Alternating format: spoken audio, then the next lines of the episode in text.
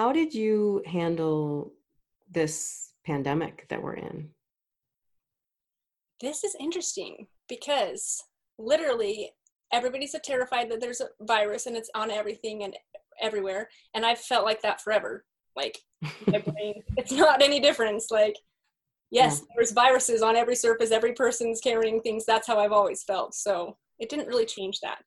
Does it, does it make you it does it comfort you to know that people are wearing masks now? Like, does that feel good to you? Oh, that no, I hate that. Okay. I mean, it kind of comforts me because I can go out and be like, okay, yeah, I'm not going to get the virus.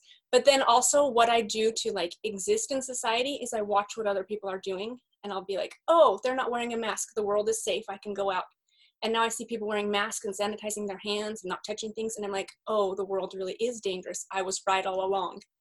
So it's been very mm, harmful okay. to me. Like I don't want to go in public and see that because it's like, oh yeah, OCD was right. Everything's dangerous and scary.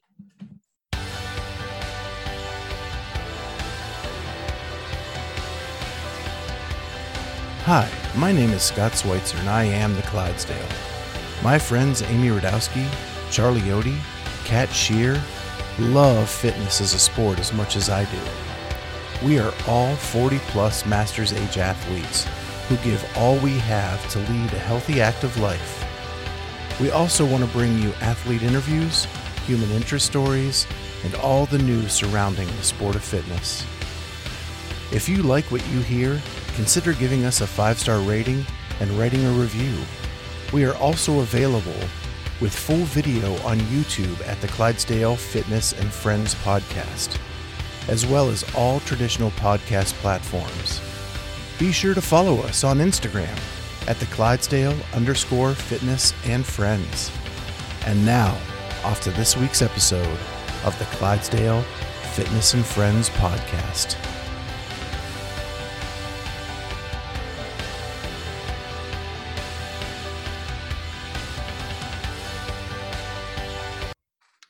Hey, everybody. Welcome to the Clydesdale Fitness and Friends. My name is Scott Schweitzer, and I am the Clydesdale. And I am so excited to announce our partnership with RX Smart Gear is our newest sponsor to our podcast. I have been a user of RX Smart Gear for a long time. If you weren't with us in the last episode, there is my first ever RX Smart Gear jump rope. Uh, I got this at the 2014 Central East Regionals. And the best part of that was at the time, I was getting about, you know, eight to 14, 15 double unders at a time. Uh, I worked with one of their specialists at their vendor booth at the regional that year. Uh, they taught me some tips and tricks. Uh, I got a rope sized and uh, made for me in whatever color and shape I wanted. And after that, I was able to string together about 30 double unders at a time. And for a Clydesdale, that's pretty darn good we'll take that in the open. Anything that doesn't like bust up our open workout and we can just kind of keep moving with those double unders is pretty awesome. Uh, they have a lot of shapes and sizes of all kinds of ropes. They also have grips and gear that you that's, that are available, training tools to help you get more proficient with your double unders, uh, backpacks, duffel bags, things like that. Uh, so check them out at rxsmartgear.com and uh, we hope you like it because every one of us on this podcast use RX jump ropes, and uh, we use them to get our double unders down. And we hope it helps you too. Thanks a lot. And now we'll get to our latest episode uh, with Jenna Cannon. We hope you enjoy that, and we'll talk to you soon. Hey, Jenna. Hi, Jenna. Hi. How are you? Good. How are you? It, I'm great. Thank you so much for joining us. I yeah, really appreciate you taking the time. Yeah, no problem. My name, my name is Kat.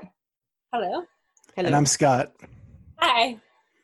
Nice and we are just over the moon to have you. I'm really oh, excited. Thank you. Yeah, um, really want to get to know you. How you, are you having a good day? Yeah, great day. It's nice and sunny outside. Just came in from outside. It was very hot actually, but yeah, we we got rainstorms in Ohio pretty bad. Oh, um, really? Like all day, thunder, lightning, the whole bit. Oh, that's a bummer. Yeah, we haven't had rain in a month. Oh, so, well, there like everybody's kind of dancing about it, but it's it came hard.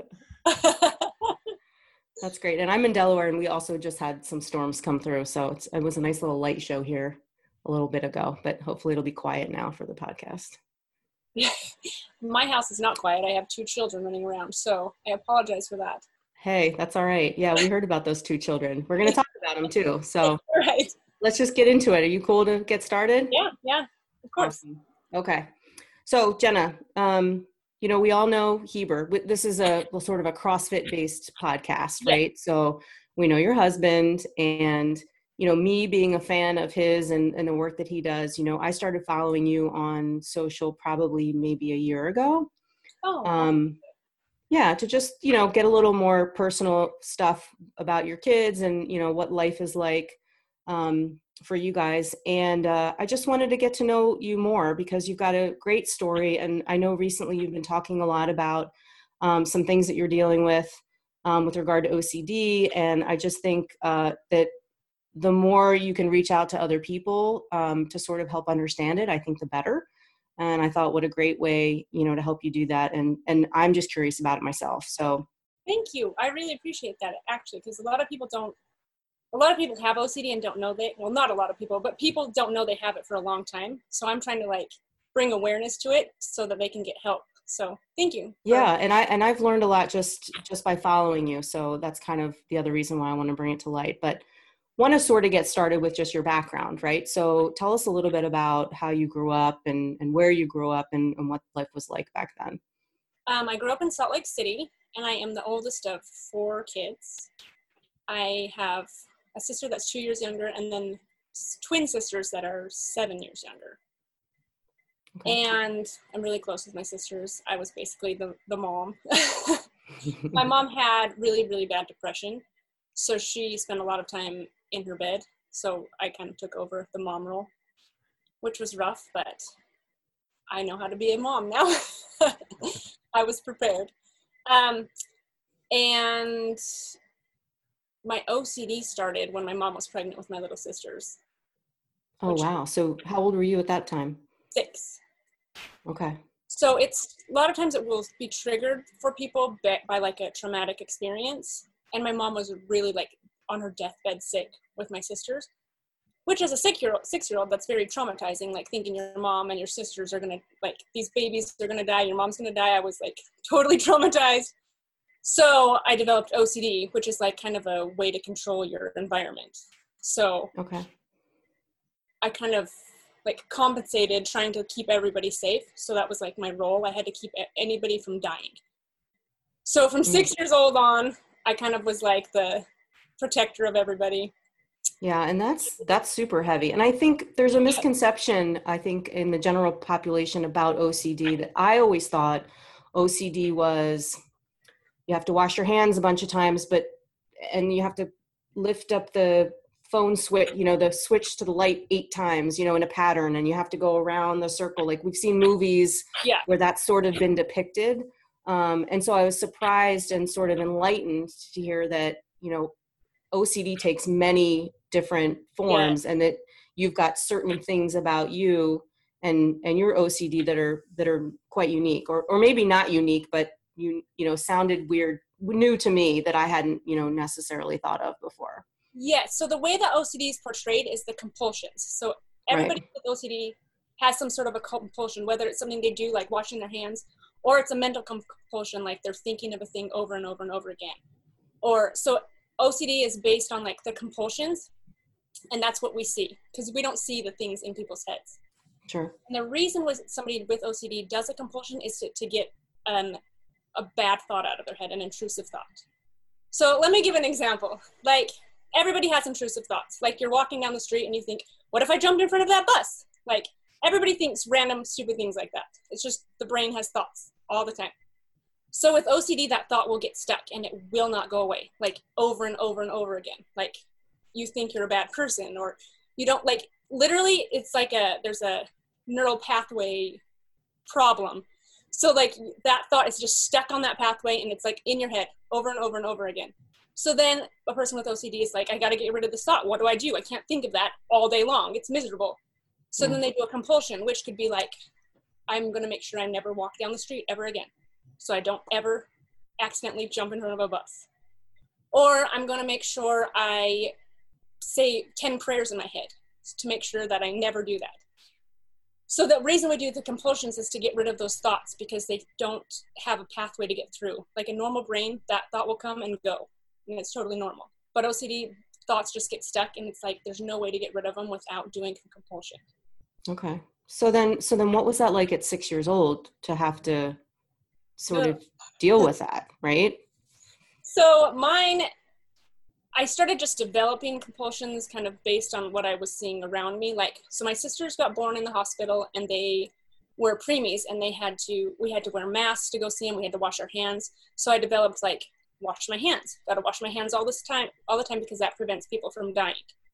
Mm. So I saw that and it like connected. So I washed my hands all the time. I had to keep everything sanitary to protect everybody. And I think a lot of that stemmed from seeing my sisters in the hospital. Like we had to be totally sanitary or else they were in danger. So that was rough because I did some really weird compulsions. I felt my sister, like I thought everything was poisonous. So like our silverware and stuff i thought there was poison on the silverware. So before i would give my sisters food i'd lick their silverware so that i would get the poison in case there was poison and so that they wouldn't die save them from your own saliva right? By your own saliva. Because i got the poison and then they were safe. Just and oh, then but then i made my parents taste my food before i ate it because they could die. Okay. so did they know this was happening and were you getting any kind of help or? So they didn't know well they were, saw that something was happening but right. they didn't understand it. Nobody knew what was going on. It was so weird like some weird behaviors but finally we found a psychologist that knew what it was when i was going into seventh grade he had just been to a seminar about ocd so i think i was 12 so we figured out what it was and then i was able to get the proper treatment for it and medication. So then I was, I mean, it took a long time, like a lot of behavior therapy. Mm-hmm. But after a, several years of that, then I was great. I was able to go on and leave the house. I couldn't leave the house for a long time. I quit school and just was at home. So quit school as a as a middle schooler or as a teenager?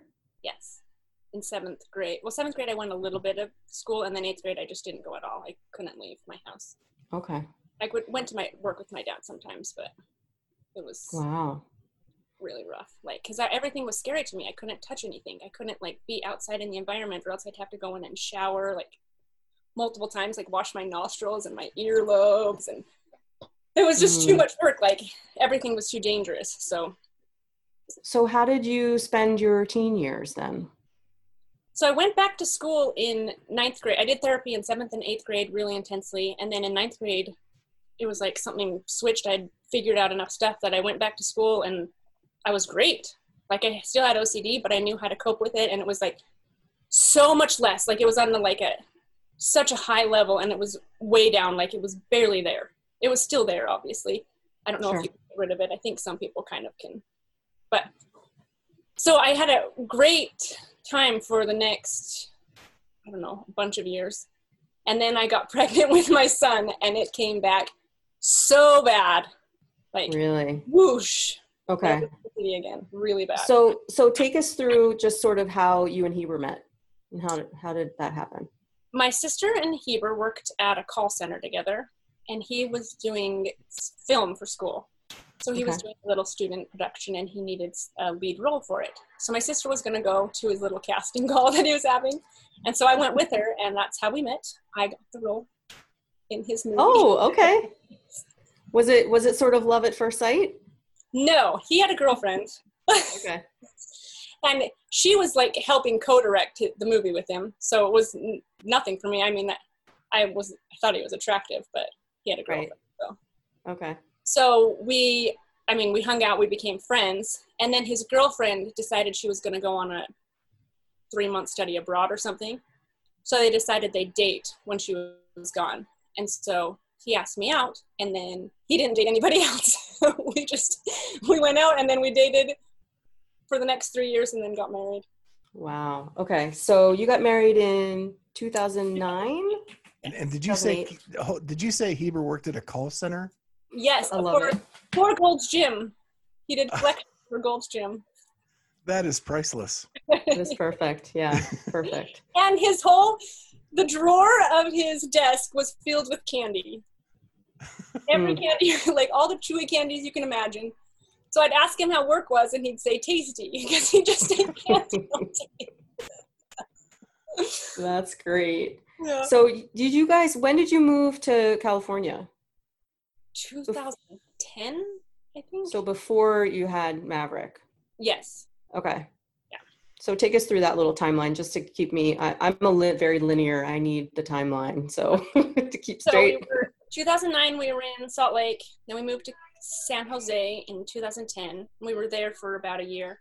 Then we moved to Santa Cruz, and we were in Santa Cruz until a year ago. Oh wow. Okay. And are you before you had kids? Were you working at all? Yeah, I actually worked for oh. CrossFit HQ doing graphic design. Oh, did you? Yeah. So you were both there. Yeah. Love it. Oh, I did not know that. Very cool.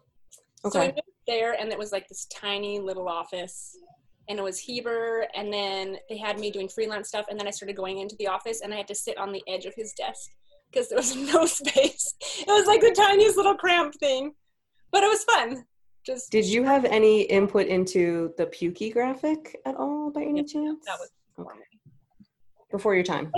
before my time. Because you actually have a phobia of vomiting, oh, correct? Yeah, yes, so I that would be super weird if No, I wouldn't did the able to do puke- that. No, no, Pukie logo. no. Yeah, no.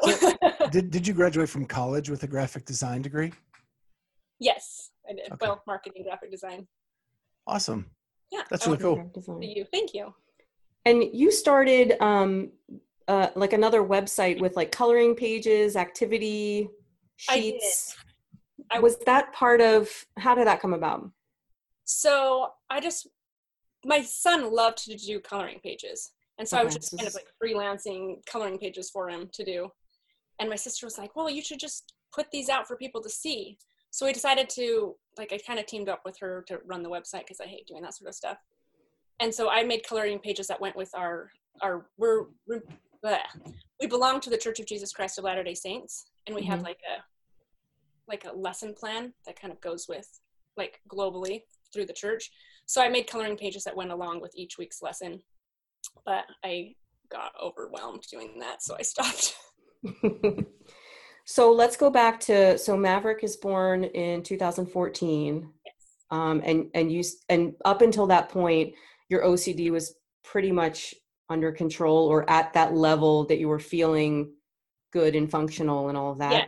I still had like major phobias of chicken and eating at restaurants. Like I would do them, but I still had a lot of anxiety about that. Mhm. But it was still like I could live. It was fine. I didn't. I wasn't Okay. in a state of anxiety all the time. Okay. So then what happened when he was born? it happened when I got pregnant with him. Like I have this Okay. person that I need to protect. So that protection instinct came back and it like when I was pregnant with him, I was like, I don't want him to get born because then he'll be in the world and I don't know how to protect him. Like in my stomach, at least I have some sense of protection. So it's like I just felt so overwhelmed and OCD loves that, wants to be in control. So Yeah. And did you have a relatively aside from, you know, your anxiety, did you have a normal pregnancy? Like I mean, I was really sick, but that's okay. fairly normal. Did it bring you back at, at all to when you were a child when your mom was pregnant with the twins? Like did that kind of No, I didn't parallel? I mean, a little bit. I was a lot less sick than her, though. Hmm So, I mean, I was worried that I was going to be sick like her during my pregnancies, Right. I was so much less sick because she had um, hyperemesis gravidarum, which you're like have to have IVs and you're so nauseous and you can't eat at all. Yeah, yeah. So I was quite sick. I had to eat like every hour, or else I felt very nauseous. But it was so much less than her that I was like so thrilled that at least By I went comparison. to the yeah. hospital with IVs. Okay, so then Maverick's born, and then how do you how are you handling having a newborn? It's so hard. I mean, I did fairly good, but I literally went into a state of panic. I my flight or fight or flight was on, and it didn't turn off for years. Just like never turned off. Which, Okay. like every time he cried or moved or whined, literally it was like I felt like I was electrocuted. Like in my hands would have an electric shock and go tingly. Oh, that was exhausting. Oh man. so how did how did Heber help you assuming he helped you to sort of get through all this and and so give you support. He was great. Like he got a quite a while off for paternity leave. So hmm basically, I sat in a chair with Maverick and fed him, and Heber fed me. That That's how it worked. Um, Switch was life saving, obviously. Um, but the OCD that I kept, I didn't actually tell him that my OCD was so bad. I kept that hidden because I was worried he was going to be. Well, it's weird. OCD is weird. In my like, Mhm. people don't understand it, so I was worried he was going to be like, "What the heck? I didn't sign up for this. This is the worst." So that actually made my OCD worse because I was trying to pretend I didn't have it okay. which he knew I already had it because I had done things before, but it was just so much worse that I was like, I gotta keep this on lockdown. Nobody can know about this. Yeah. Well, I imagine I imagine that is scary because it's got to be you know a little bit of a burden on your partner, right? If you're having trouble dealing with day to day stuff and and needing to rely on them in a way that they may not have expected, right? Yes, exactly. Yeah. Okay. So then, how long? I'm sorry. No. How long? How long did you keep it on lockdown? Like, how long did you try to keep it from him? I mean, I just kind of like let little things out a little bit at a time, like ask him to wash his hands after he did something, or but just like little bit by little bit until like probably this past year that I've been like really like letting it all out, all of the OCD. But I'm, it's funny because I'm like, I'm doing so much better. My OCD is so less. And he's like, I don't think it is. Like, Actually, it is. You just didn't know about it before. Right. Yeah. Do you think sharing it has helped? Yes. Oh my gosh. It's helped so much because I used to go out with friends and I just felt like an alien. Like I have all these fears. I'm noticing every time somebody everybody touches everything, every cough, every noise, every like I'm just noticing so many environmental factors, everything that's happening and it's just like I'm in a state of panic and everybody else is just like happy and having fun. So I was felt like the biggest alien. Like I don't fit in anywhere because everybody's happy and I'm miserable so finally when i just like started talking about it i was like i don't have to pretend that everything's good like i'm just gonna be me and it's okay and if people are offended then oh well but i can't like it was too i felt too different so now i feel different but people know i'm different and it's okay because Mhm. i've let it Yeah. out You talk you talk about um, OCD being not a problem but a journey. It- it is, What do you yeah. mean by that? so i've learned so many like amazing things having ocd how to like be compassionate and to see things from a different perspective um, especially be compassionate with myself. So i've just like get so angry sometimes like why do i have to be afraid? or why is it so hard for me to go to the grocery store? Like it's so stupid. I don't want that. And so i'm learning to be compassionate with myself and to love myself. And then that goes towards other people too. Like if somebody has a problem i'm like oh i understand. Like this is hard, but I love you and we've got this. Like it makes you stronger. So it's a whole like it's like a work a mental workout. I'm having like a mental workout all the time and I'm getting freaking strong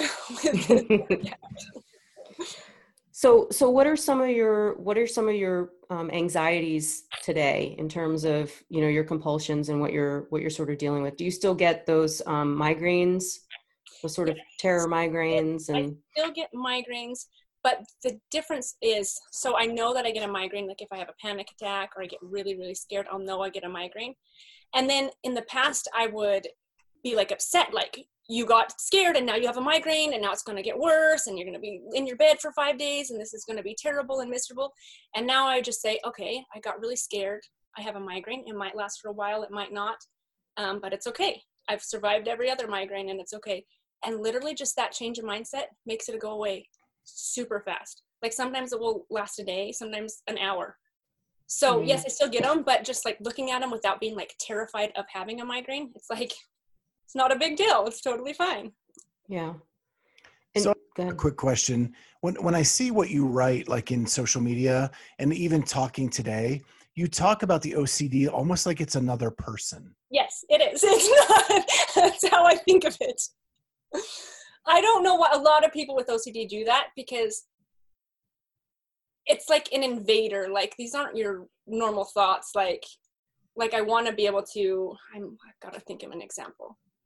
Um. Gosh, what are some of my OCD fears? Like, let's talk about the egg, the egg thing. Oh, the egg. That was a big deal. This was fascinating to me. This this is I think the post that made me want you to come on this podcast when I read that. It was fascinating.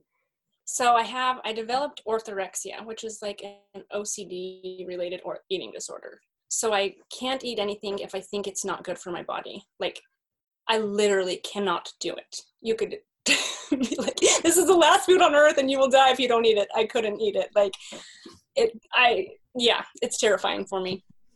So I started following um, Medical Medium. I don't know if you've heard of Medical Medium. For mm-hmm. my, it, he's that he has a whole like nutrition thing that he lives by that's helped a lot of people with a lot of mystery illnesses and stuff. So I started following him because I had severe eczema and it cleared my eczema up. So I was like, oh, I have to follow this. It like imprinted in my brain like this is the only way you can possibly eat. If you don't do this, you're hurting your body. So in that, it was like, don't eat eggs. Eggs are really, really terrible for you. They feed viruses. They are like the worst possible thing you can eat. So I just stopped eating eggs. Like, okay, no more eggs, which was terrible because they're literally one of my very favorite foods. Like, I love eggs. So, but it wasn't that hard because I was like, okay, I'm not going to kill myself and eat an egg. That's fine. That's easy until every day Heber makes eggs every morning. so I just smell eggs every day and be like, I can't eat those because it will kill me. And interestingly, interestingly enough, I think he's fine if he eat eggs, eats eggs, but somehow my body can't handle them. That's one of my OCD things. Like my body isn't capable. I don't know where that thought came from. So I just started getting like not hungry like i don't want to eat any food nothing sounds good at all because i would have this i have such a strict like few foods that i will allow myself to eat mm-hmm. and once you've been eating those same things for two years it's like i'm not hungry i don't want anything i was just tired of food so i worked with my ocd coach and she was like okay you don't want to eat any food but think about it if you could eat anything what would you want to eat and eggs was the first thing that came into my mind. So she's like, okay, do you think you could eat an egg? I, don't, know. I don't know if I can eat an egg. So we went through it. She coached me through it a bunch, and I got the courage to be able to eat that egg. And literally, I cooked myself the egg. I was terrified, and I took a bite, and I just started weeping. Like, mm.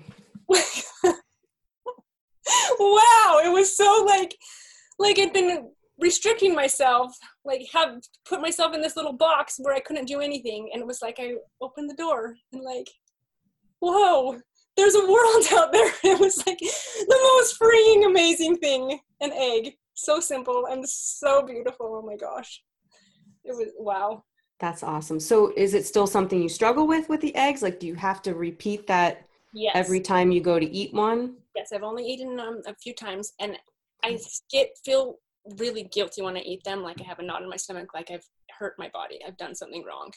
So I'm mm-hmm. working through that. Um, so yes, I don't. I've only had them a few times. It's very hard for me. I was wanting to have eggs today, and then I just couldn't do it. Like, didn't didn't have the courage. So okay. So so Heber is known as a breakfast guy, right? That yes. that's like part of their stick with the, with the Buttery the Bros. And when you're traveling with him, what is that like going out for breakfast? Oh my gosh, breakfast's hard for me. Usually I just bring a bunch of fruit from the grocery store and eat it because it's also scary for me to eat fruit at restaurants because I think it has food poisoning on it. so I just bring bananas and apples. Recently, I also had a thing where I could only eat raw. Well, I only ate raw for a very long time, and then it was I could only eat raw until the afternoon. So recently I started being able to eat cooked food in the morning. So I will have like one of those like to go oatmeals that you just pour hot water in. I'll do mm. that. But it's really hard for me to just go and have everybody's eating breakfast and I don't feel like I can eat any of the things. I'm too scared.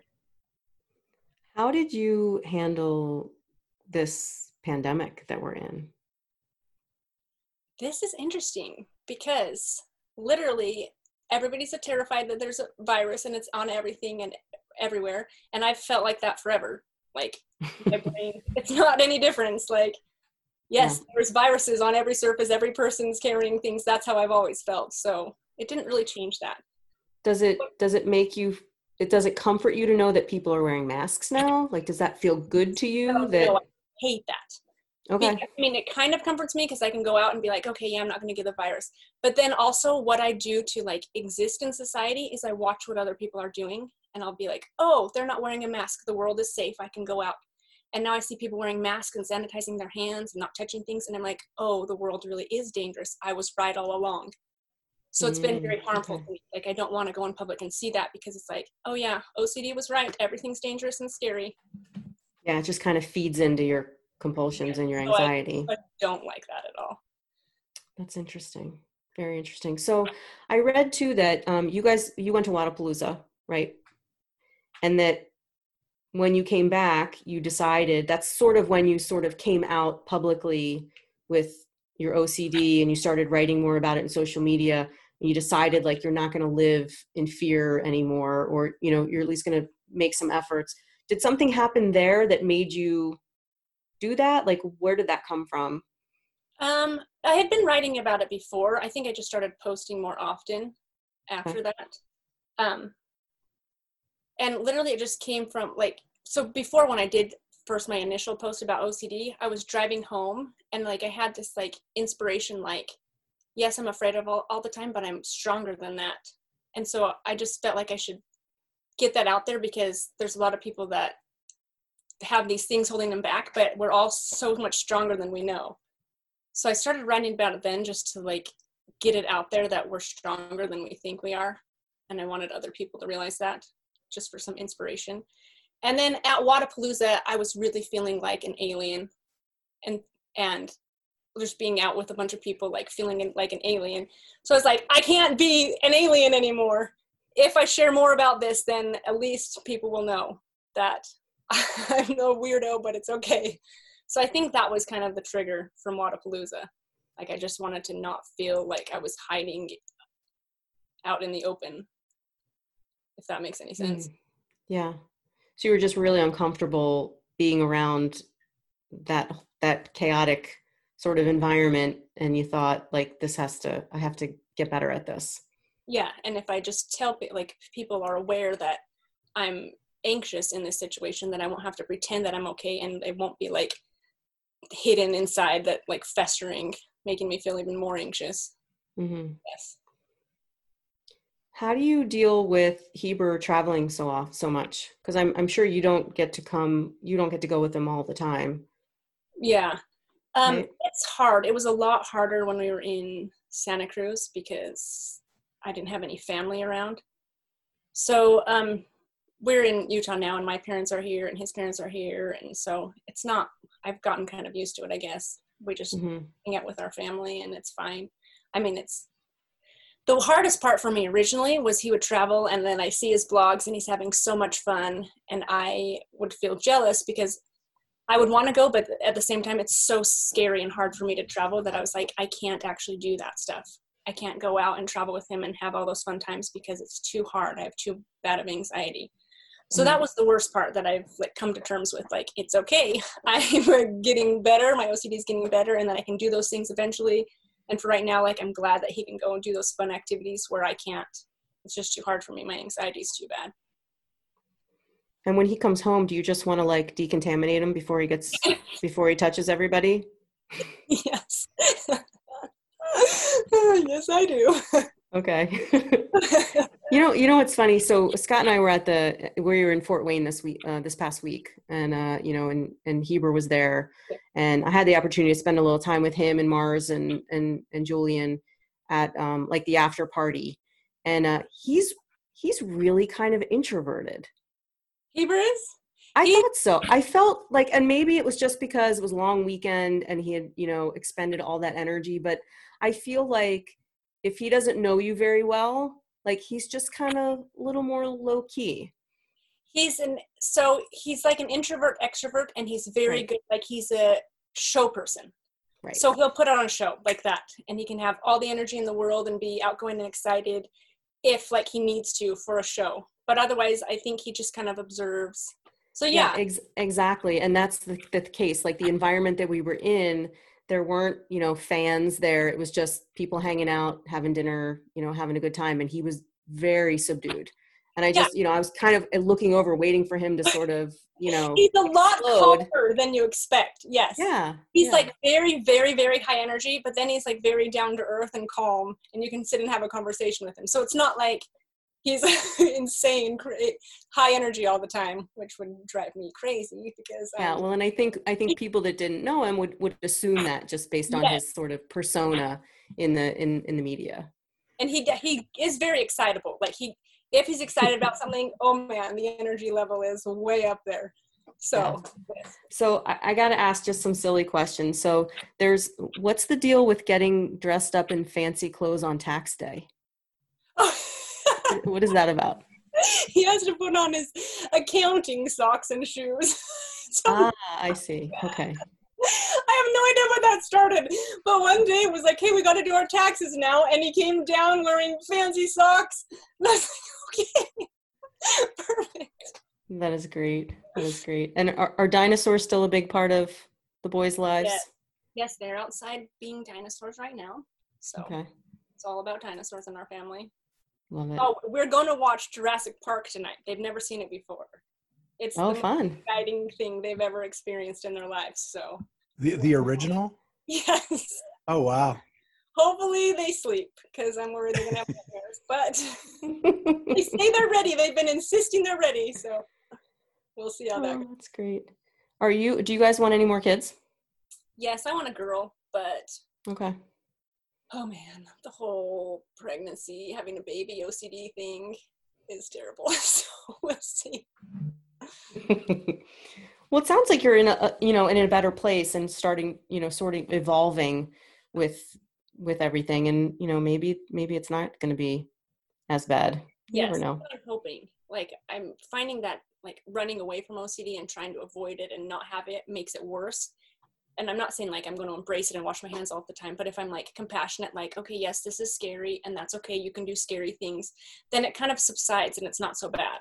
So Mhm. going that route, like just barreling into the OCD, and it seems like it's working. So So I have a quick question. You were in uh, the video blog with Steve Cook, yes, where you guys blew up your biceps. and going into that, you were you were really kind of standoffish, um, and didn't really want to participate. But then, like, you were very successful in that endeavor. Did, did was there? Did you feel that change, and did it give you confidence at the end? Yes, yes, actually it did a lot. At the beginning I was like, I don't want to be involved. I have tiny little arms. I don't want to like I'm not a fitness person. Like I like to exercise, but that's not my thing. And then they were doing it and Demi was doing her curls and I was like, "Well, I can curl the same amount of weight as she can." So I guess guess maybe I'll join in a little bit. So I started doing a little bit and I still felt silly, but I was like, "Who cares? I'm just going to have fun. I like changed my mindset. Like it doesn't matter that I have tiny arms. Other people have tiny arms too. I'm just going to enjoy myself. And when I had that mind shift, then I was able to jump in and have fun. Although I really was terrified that my veins were going to bust. I was so scared. but it was fun. Yeah, you looked like you were having a, a really good time on that one. Yes, yeah. I when once I kind of shifted my perception, then I was able to have fun. Now, where did the uh, where did the high honey come from? Marston started that. He said that Did in he? one Okay. of the episodes. And Heber and Finley and I were watching the episode, and Marston said it, and Finley started laughing hysterically. And we're like, Why are you laughing? And he said, He just said hi to that sticky brown stuff. Oh, Literal honey. that's cute. So then we loved that so much. Heber just started saying it all the time, too. It's sweet. I, I mean, every time he says it too, I, I, you know, I assume it's for you guys, and it's just, it's really endearing. I said, I said to Heber one time, I said, every time you say hi, honey, I'm just imagining you're really saying it to me. And he said, Well, I am saying it to you. That's what Yeah. it's for. I think that's what we're all imagining too. So Oh, he, got you there. Um, let's talk about your piano. Are you playing? Oh. I play the piano. I love the piano. That's like my go to if I'm sad or upset or whatever. I play the piano. I write music actually. One day I'm going to start sharing oh, that. really? Yeah. Very cool. What kind of what kind of tunes are you do you like? Um, just kind of like pop country-ish, I guess. Okay. I have That's really cool. Yes. Songwriter. I I um I have a problem like I can't play what's written like I have like too many ideas in my head so like I took piano lessons a little bit when I was younger and my piano teachers would get so irritated because I'd start playing it and then I just create my own song and they'd be like no you're supposed to play what's written there and I couldn't do it it was too hard for me because I had too many like other ideas. So piano's my I love playing the piano. That's neat. Do you sing? Yeah. Awesome. Oh then we're gonna stick around. I want to hear that for sure in the future all right. That would be that would be really cool. So, talk a little bit about your faith and how maybe that's come into play with you sort of dealing with your anxiety. That's like my big one of my biggest helps. Like when I'm having a very big like anxious experience, I just have to step back and think Heavenly Father is in charge. Like doesn't matter what the outcome is. Like he's not like oh, I'm gonna punish you. He's not like a mean God who's trying to make us suffer. So if I step back and remember that, like, oh, whatever is happening, I'm gonna learn something from this. It's gonna be helpful in my life. Then it makes it not so hard, and it makes me like, okay, I can surrender control and just let whatever happens happens. And that I don't know how to possibly get through OCD if if I didn't have that. Like, I don't, I can't fathom how I would survive. Like, because that's the only way that I'm like, okay, I can let go. I don't have to be in charge. Mm-hmm. So that's like my base for making it through. Do you ever? Oh, oh, go ahead. I'm sorry. I think that's like an important concept for everybody. That surrendering it over is is hard, no matter what you're dealing with in day to day life. Um, that helps every time I do it. It's just so hard to take that step. It's so hard to surrender, right? But then it's like, oh wait, it feels so much lighter now because you're you don't have to control everything. But yes it's it's hard. Yeah. So jenna you mentioned you have a you have an ocd coach. Is that different than a psychiatrist a psychologist? Yes. So she um so this coach that i have she's a naturopath and she has ocd so okay. she went through this whole process of like trying to well she didn't find out she had OCD for tons of years, and her story was like so hard. Like it's so sad when people don't know they have OCD.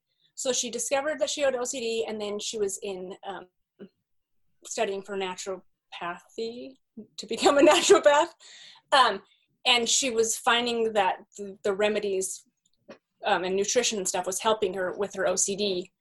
And then she discovered that, like, when she went to the different therapies and stuff, she was learning in her recovery was super helpful. So she combined that all together. I don't know if she has um, any sort of a therapy license or if she's just using all the things that she learned that helped her. How did you find her? I just Googled naturopath OCD because I was like, mm-hmm. I want to do a different, I'm afraid of taking regular medicines. So I was like, I need something different that can help with my OCD. And I Googled her and then I found an article about her and how she had OCD, and then she used homeopathy and different therapy to help with her OCD, and then she was just combining that all to help other people. So it's like, perfect. I would like. I've always wanted to work with somebody that actually has OCD, because so, they can understand it. Because, I mean, as much there as much schooling as you go to, if you've never experienced it, I don't know. Like, yes, therapists are very helpful, but if they haven't experienced it, I don't know how much help they can do if you don't like know what it feels like like she'll be like, I know this is going to come up for you, or this is whatever, because she totally understands exactly my thought process, like why I'm thinking the things I am. So that's been super helpful because she's like, yes, I have that too. And I understand, and this is what we should try. And it, everything she says like, resonates so well. So that's super helpful. And is she is she local to you, or you like Zoom call with her? do Zoom calls with her. Got it. Okay. Because I'm just thinking, like, for people that are watching, that you know, how would they even maybe know that they have OCD? Say they're not diagnosed. Like, what are some of the things that people should be looking for? Or maybe in their loved ones too, right? So to, to help other people sort of realize what's going on. Yes. Um,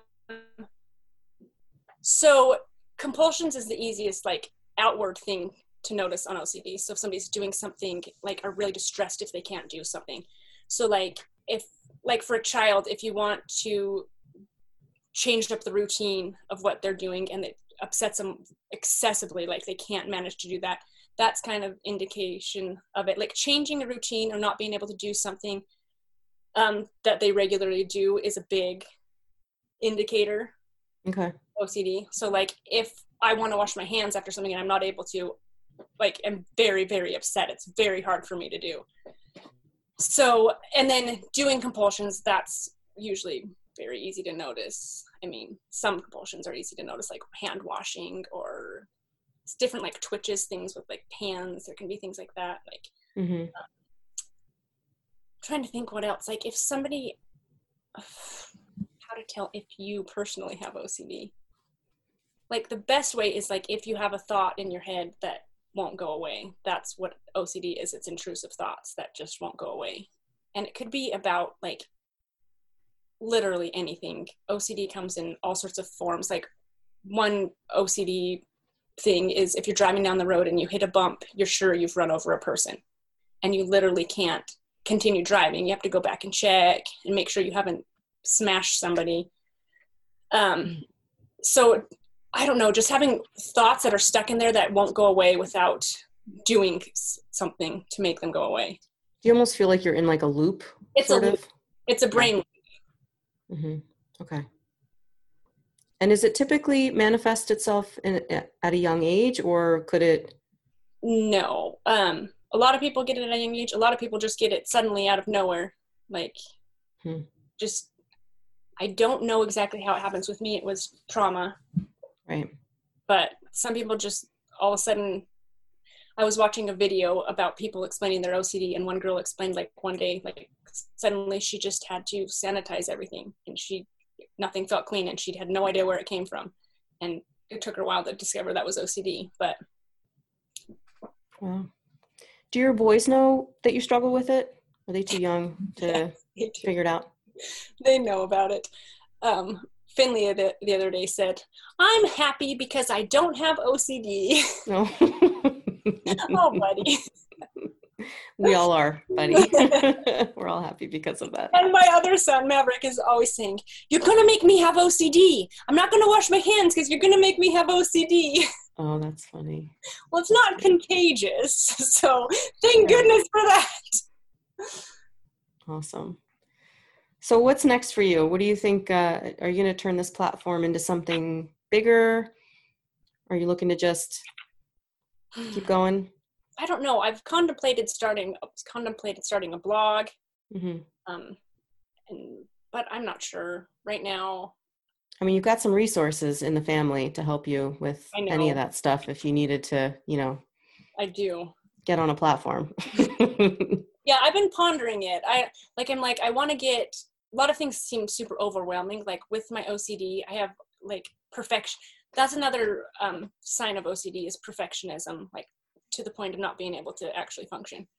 So I Mhm. have that really bad, and I'm just kind of working through that. Like it's really hard for me to do anything, to start anything, or complete anything, or do anything because I won't have it perfect. So I just don't do anything.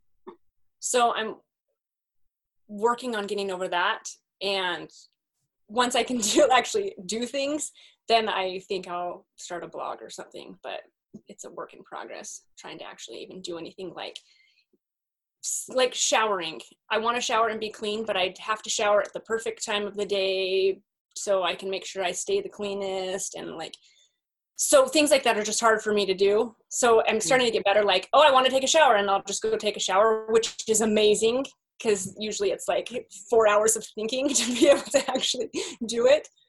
So, yes, once I can get the perfectionism down, I'll expand somehow. Not sure how yet though.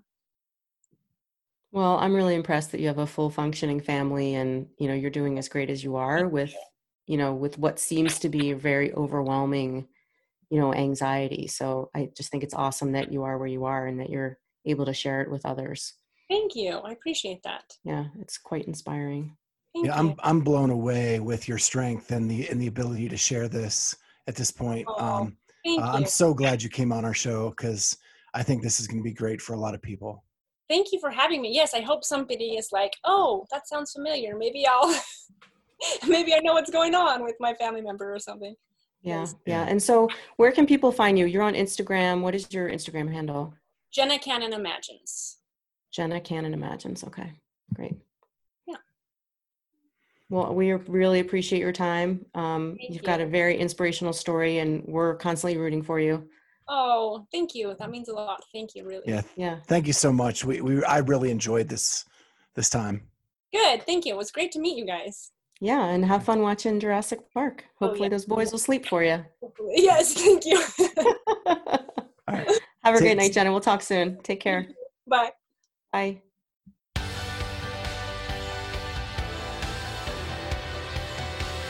Thank you for joining us on the Clydesdale Fitness and Friends podcast. Remember, you can find us now on YouTube as well as all major podcast platforms. Please go ahead and hit that subscribe button on whatever platform you use and consider giving us a five star rating. Thank you so much for joining us, and we'll see you next time on the Clydesdale Fitness and Friends.